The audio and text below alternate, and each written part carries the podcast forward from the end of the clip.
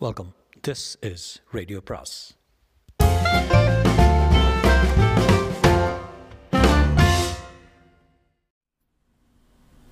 சுஜாதாவின் ஓடாதே பாகம் ஐந்து.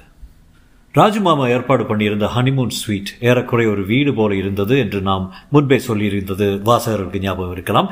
மீரா பால்கனியை கடந்து உள் சைடு இருந்து நுழையக்கூடிய வாசலுக்கு வந்து சாவி போட்டு திறந்ததில் அரைக்கதவு திறந்து கொள்ள ஆர்வத்துடன் இந்த வழியை நுழைஞ்சிடலாம். என்றாள். ஒரு பூச்செடியை உடைக்காமல் ஏறி குதித்து உள்ளே நுழைகையில் ஆனந்த் என்ன ஒரு விதி பார்த்தேன் மீரா? நாம் ரிசர்வ் பண்ணி நமக்கே நமக்குன்னு இருக்கிற ரூமில் சுவரேறி குதித்து நுழைய வேண்டியிருக்கு பாரு. அந்நியாயம் ஷ், அவன் இன்னும் வாசலில் காத்துட்டு இருக்கான். அவன் போகிற வரைக்கும் மூச்சு விடக்கூடாது. இல்லை இல்லை விடலை விடலை. விளக்கு கூட போடக்கூடாது. சந்தேகம் வந்துடும் இருக்கிற விளக்கு போதும் என்றான் இருவரும் படுக்கையில் அருகருகே உட்கார்ந்திருக்க வெளியே ஜன்னல் கண்ணாடியின் மழுப்பல் மூலம் உள்ளே வந்த வெளிச்சத்தில் மீரா செதுக்கி வைத்தது போல தோன்றினாள். அப்படியே அவனை கட்டி சாப்பிட்டு முழுங்கலாம் போல இருக்கு என்றான் ரகசியமாக. அவன் போகட்டும். லேசாக ஜன்னல் கதவை பிளந்து காரிடாரில் எட்டி பார்த்தபோது இன்ஸ்பெக்டர் இன்னமும் தன் வாட்சை பார்த்து கொண்டு காத்திருந்தது தெரிந்தது. கல்லூடி மங்க காத்தால விடிகிற வரைக்கும் விட மாட்டான் போல இருக்கு. கிளம்பி போயிடும் பாருங்க. அது வரைக்கும் பேசாமல் விரல் போட்டுக்கிற பழக்கம் உண்டுன்னா போட்டுண்டு உட்காருங்கோ என்று சிரித்தான். ரொம்ப சத்தாய்க்கிறம்மா நீ பின்ன என்னவா? லாரிக்காட்ட லாரிக்காரங்கிட்ட இருந்தும் இன்ஸ்பெக்டர்கிட்ட இருந்தும் என் கணவனை காப்பாற்றணும் முன்னாடியே தெரிஞ்சிருந்தா எங்கள் அப்பா இந்த கல்யாணத்துக்கு சம்மதிச்சிருக்கவே மாட்டார். நான் என்ன நலாயினியா போயிட்டான் போயிட்டான். போகிறான் பாரு. போய் ரிசப்ஷனில் விசாரிப்பான். கொஞ்ச நேரம் காத்திருக்கலாம். அப்புறம் அப்புறம் உங்கள் விஷமத்தை ஆரம்பிக்கலாம். நாளைக்கு முதல் காரியமாக நாலஞ்சு காட்டன் சாரி வாங்கணும். மாற்றிக்க புடவை இல்லாமல் ஹனிமூன் நடத்துறது ரொம்ப கஷ்டம். அறையிலிருந்து டெலிஃபோன் அடித்தது. அதை எடுக்க போனவனை தடுத்து நிறுத்தினார். அவனாக தான் இருக்கும் என்றான். டெலிஃபோன் பிடிவாதமாக அடித்துக்கொண்டே இருக்க ஆனந்த் நகம் கடிக்க ஆரம்பித்தான். அது ஓய்ந்ததும் இப்போ சொல்லலாம். என்னவா?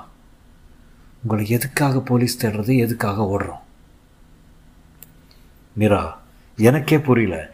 யாரோ யாரையோ துரத்துறதுக்கு பதிலாக என்ன துரத்துறான்னு தோணுது. நான் யாரை போகிறவ இருக்கிறேனோ என்னவோ தீவிரவாதி உக்ரவாதின்னு நிறைய சொல்கிறாளே உங்களை பார்த்தா பிரதிவாதி மாதிரி தான் தெரியுது. ஆனால் நீங்கள் முழுக்க முழுக்க என்கிட்ட உண்மையை சொல்கிறீங்களான்னு சந்தேகமாக இருக்குது நீ ஏன் நம்பிக்கை வைக்கலைன்னா நான் எப்படி பழைக்க முடியும் கண்ணு? நாளைக்கு முதல் காரியமாக அருகாமையில் இருக்கிற போலீஸ் ஸ்டேஷனுக்கு போய் இப்படி ஆள் மாறாட்டம் நடந்ததுன்னு சொல்லிடலான்னு கொஞ்சம் அசௌகரியமாக இருக்கும். ஆனால் அவள் சீக்கிரமாக இந்த சிக்கலை தீர்த்துருவாள் அதாவது நீங்கள் சொல்கிறது நிஜம்னா நிஜம்தான் கண்ணு மீரா கண்ணு. உனக்கு ரொம்ப தொந்தரவு கொடுத்துட்டேன். சாரிம்மா சரி படுத்துக்கலாம். காலையில் முதல் காரியமா? காட்டன் சாரி. இல்லை போலீஸ் ஸ்டேஷன் இப்போ கட்டின் படுத்துடலாமா? எனக்கு பல் தேய்க்கணும். ராத்திரி படத்துக்கு போகிறதுக்கு முன்னாடி பல் தேய்க்கணும்னு பாட்டி ஐயோ இப்போ நஞ்சங்கூடு பல்பொடி வாங்கிட்டு வரணுங்கிறியாமா இந்த வேலையில் பல் தேய்க்காட்டி பரவாயில்ல இது என்ன சங்கிலி? பவழமா இல்லை சேடா? அவன் இலக்கு அந்த சங்கிலி இல்லை என்பது அவளுக்கு தெரிந்திருந்தாலும் மீரா அந்த பாசாங்கை அனுமதித்தாள். இது எங்கள் ஃபேமிலியில் ரொம்ப நாளாக இருக்கிறதான் பாட்டி கொடுத்தா. போட்டுக்க சொல்லி இதுதான் இது வரைக்கும் நம்ம காப்பாற்றுறது அப்புறம் இது என்ன? சொக்கா. சொக்கான்னு தான் சொல்லுவியா? ஆமாம் எங்காத்துல அதான் வழக்கம். ஏன் கேட்குறீங்க காட்டுறதுக்கு கேட்டு வச்சுட்டேன். ரொம்ப வெளிச்சமாக இருக்குது பரவாயில்ல. வெளில பேசுங்க. அடுத்த ரூமில் கேட்க போகிறது அடுத்த ரூமு முந்நூறு மைல் தூரம். மீராவை படுக்கையில் புரட்டி அவளை வீழ்த்தி முகத்துக்கு முகம் உரசும் நிலைக்கு வந்தபோது அழைப்பு மணி ஒலித்தது. என்னோட இழவா போச்சு? என்று ஆனந்த் எந்திரிக்க யாரோ சாவியை முயற்சிப்பது தெரிந்தது. வெளியே குரல்கள் கேட்டன. Is somebody in or not என ஒரு அதட்டல்.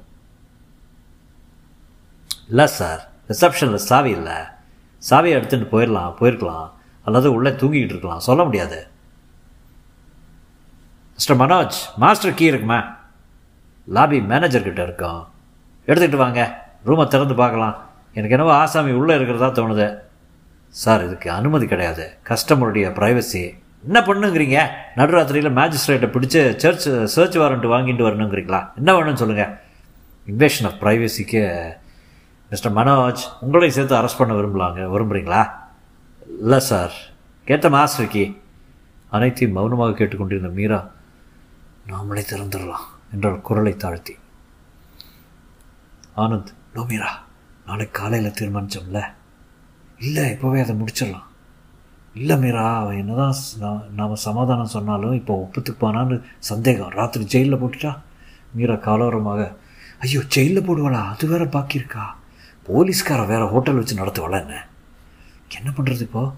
வேறு சாவி போட்டு திறந்து வருவான். மீரா கலக்கமாக அவனை பார்க்க ஆனந்த் சட்டென்று தீர்மானித்தான். வா எங்கே? கேள்வி கேட்பான் வா என் பின்வழியத்தில் கிளம்பி போயிடலாம். எங்கே? சொல்கிறேன் வா. மாஸ்டர் கீ கொண்டு கொண்டு வந்து திறப்பதற்கு முன்னால் ஆனந்தும் மீராவும் பின்பக்கத்து கழக வழியாக பூல் சைடு பூங்காவில் வெளிப்பட்டார்கள். ஆர்கெஸ்ட்ரா மிச்சம் மீதாரி ஒன்று ரெண்டு வெள்ளைக்காரர்களுக்கு ஒரு சாக்ஸ் போன நம்பரை ஒழுங்க வைத்துக் கொண்டிருக்க நீச்சல் குளம் தூங்கி போயிருந்தது. வெட்ட வெளியில் சன்னாபட்டுரா சாட் வகைகளை தயாரித்துக் கொண்டிருந்த சிப்பந்திகள் வெள்ளை தொப்பிகளை கழற்றி வைத்துவிட்டு சிகரெட் பிடித்துக் கொண்டிருக்க ஆனந்தும் மீராவும் குறுக்கே பாய்ந்து ஓடினார்கள். ஒரு ஹாலில் கல்யாணத்துக்கு ரிசப்ஷன் முடிந்து கொண்டிருந்தது. பம்பாய்சே ஆயமே ரதோஸ்துக்கு நடனம் ஆடிக்கொண்டிருந்தார்கள். இருவரும் ரேஸ் கோர்ஸ் பக்கம் வழிபட்டார்கள் ஆட்டோ அருகில் வர ஏறிக்கோ என்றான் ஆனந்த். இப்போ இங்கே ஏதாவது நல்ல படமாக இருக்கா இந்த ஊரில். செகண்ட் ஷோங்களா ஆமாப்பா செகண்ட் ஷோ தான். கண்டோன்மெண்ட் போகுங்க. மெஜஸ்டிக் லாஸ்ட் ஏழரை மணிக்குங்க. அங்கே தான் போப்பா. என்ன தேட்டருங்க? ஏதாவது. அவன் இருட்டில் திரும்பி பார்த்தான். இதெல்லாம் பொருட்டாக இல்லை. சினிமா வாய்ப்பா? ஆமாம் மீரா. கொஞ்சம் யோசிக்க சமயம் வேணும். ஆட்டோ குதித்து கொண்டு கிளம்ப. மீட்டர் மேலே ஒன்றரை ரூபாய் ஆகும். ஆகட்டும்ப்பா எங்களை ஏதாவது நல்ல ஏசி தியேட்டரில் கொண்டு விட்டால் போதும். என்ன பாடாவதி படமாக இருந்தாலும் சரி. புரியுதுங்க. கல்யாணம் ஆலையா ஆயிடுச்சுப்பா வீட்டில் ஜனம் அதிகமா? ஆமாம் மீரா உனக்கு யாராவது ரிலேஷன் இருக்காளா பெங்களூரில் இருக்கா. அட்ரஸ் எல்லாம் பர்டிகுலர் இருக்குது பொட்டியங்க பிருந்தாவன் எக்ஸ்பிரஸில் விட்டுட்டு வந்தோமே. ஞாபகம் இல்லை? ஓ அப்படியா? ரொம்ப நாளாக நாளாக நாளான பிள்ளை இல்லை? சில வேளை சிரிப்பாக கூட இருக்குது எனக்கு சிரிப்பு இல்லை என்றான். ராஜு மாமா ஒரு ஃப்ரெண்டு சொல்லியிருக்காரு. அவர் முடிஞ்சால் போய் பார்க்கலாம்ட்டு. வெப்ஸ் கராஜ்னு என்னவோ சொன்னார். வெப்ஸ் கராஜ் தெரியுங்க. அங்கே போயிடலாமா? திறந்துருக்குமாப்பா நீங்கள் சினிமா போகணுமா வெப்ஸ் கராஜ் போகணுமா? ஏதாவது ஒன்று சரியாக சொல்லுங்கள் வெப்ஸ் கராஜிலே ஒரே ஒரு பல்ப் மட்டும் விழித்திருந்தது. முதலாளி காலையில் தாங்க வருவார்? அவர் பேர் என்னப்பா? ராஜசேகருங்க. ஆஹா அந்த பேர் தான் சொன்னார் ராஜு மாமா. இப்போ எங்கே போகணும்? சினிமா போயிட்டு அப்புறம் எங்கே போகிறது என்றாள் மீரா. அவள் அழுது கொண்டிருந்தாள். எதுக்காக இப்போ அழுக? என்றான் ஆனந்த். அவனுக்கும் அழ வேண்டும் போலத்தான் இருந்தது. ஆட்டோக்காரன் புறப்பட. எங்கப்பா போகிற என்றான். பேசாம வாங்க. உங்களுக்கு உங்களை எங்கே அழைச்சின்னு போகணும்னு இப்போ தெரிஞ்சு போச்சு. ஏதோ நல்ல ஹோட்டலில் பார்த்து கூட்டிகிட்டு போங்க. ராத்திரிக்கு மட்டும். அப்புறம் காலையில் உறவுக்காரங்க இருக்காங்க அங்கே போயிடுவோம் அப்படிங்களா? என்றான் குரல் நம்பிக்கை இல்லாமல். ஆட்டோ இப்போது சோடியம் வெளிச்சமாக தெருக்களை புறக்கணித்து விட்டு சற்று இருட்டான சந்து ஒன்றில் கிளம்பி திரும்பியது. போக போக இன்னும் குறுகலாகவும் இன்னும் இருட்டாகவும் இருந்த பற்பல திருப்பங்களை கடக்கையில் எங்கப்பா கூட்டிகிட்டு போகிறேன் என்றான் குரல் நடுக்கத்துடன். மீரா இன்னமும் லேசாக அழுது கொண்டிருந்தார் எங்கப்பா போகிற அதிகம் பேசாதீங்க. தன்னால் தெரிய வரும். ஆனந்துக்கு புதிய சங்கடத்தின் அளவை நிர்ணயிக்க முடியவில்லை. மூன்று ஆட்கள் வந்து சேர்ந்து கொண்டு அவனை ஆட்டோவை விட்டு இறங்க சொல்லி மீராவை அழைத்துச் சென்று பலாத்காரம் பண்ண போகிறார்கள். கடவுளே ஒரு நாள் இத்தனை கஷ்டம் ஒரு ஆள் கொடுப்பாயா கிருஷ்ணா? என்னதான் உத்தேசம் உனக்கு? இறங்குங்க என்னப்பா இடம்? சொர்ணா சொர்ணா என்று ஆட்டோக்காரன் விழிக்க ஆனந்த் இறங்காமல் அந்த இருண்ட சந்தை கண்களால் கணித்தான். ஓடு வைந்த வீடுகளை தமிழர் போஸ்ட் ஒட்டியக்கு சுவர்கள் ஒன்றோடு ஒன்று கூடிய வீடுகள் நிசப்தம் குரட்டை. சொர்ணா சொர்ணா. என்னவா என்று ஒரு பெண் குரல் கேட்டது.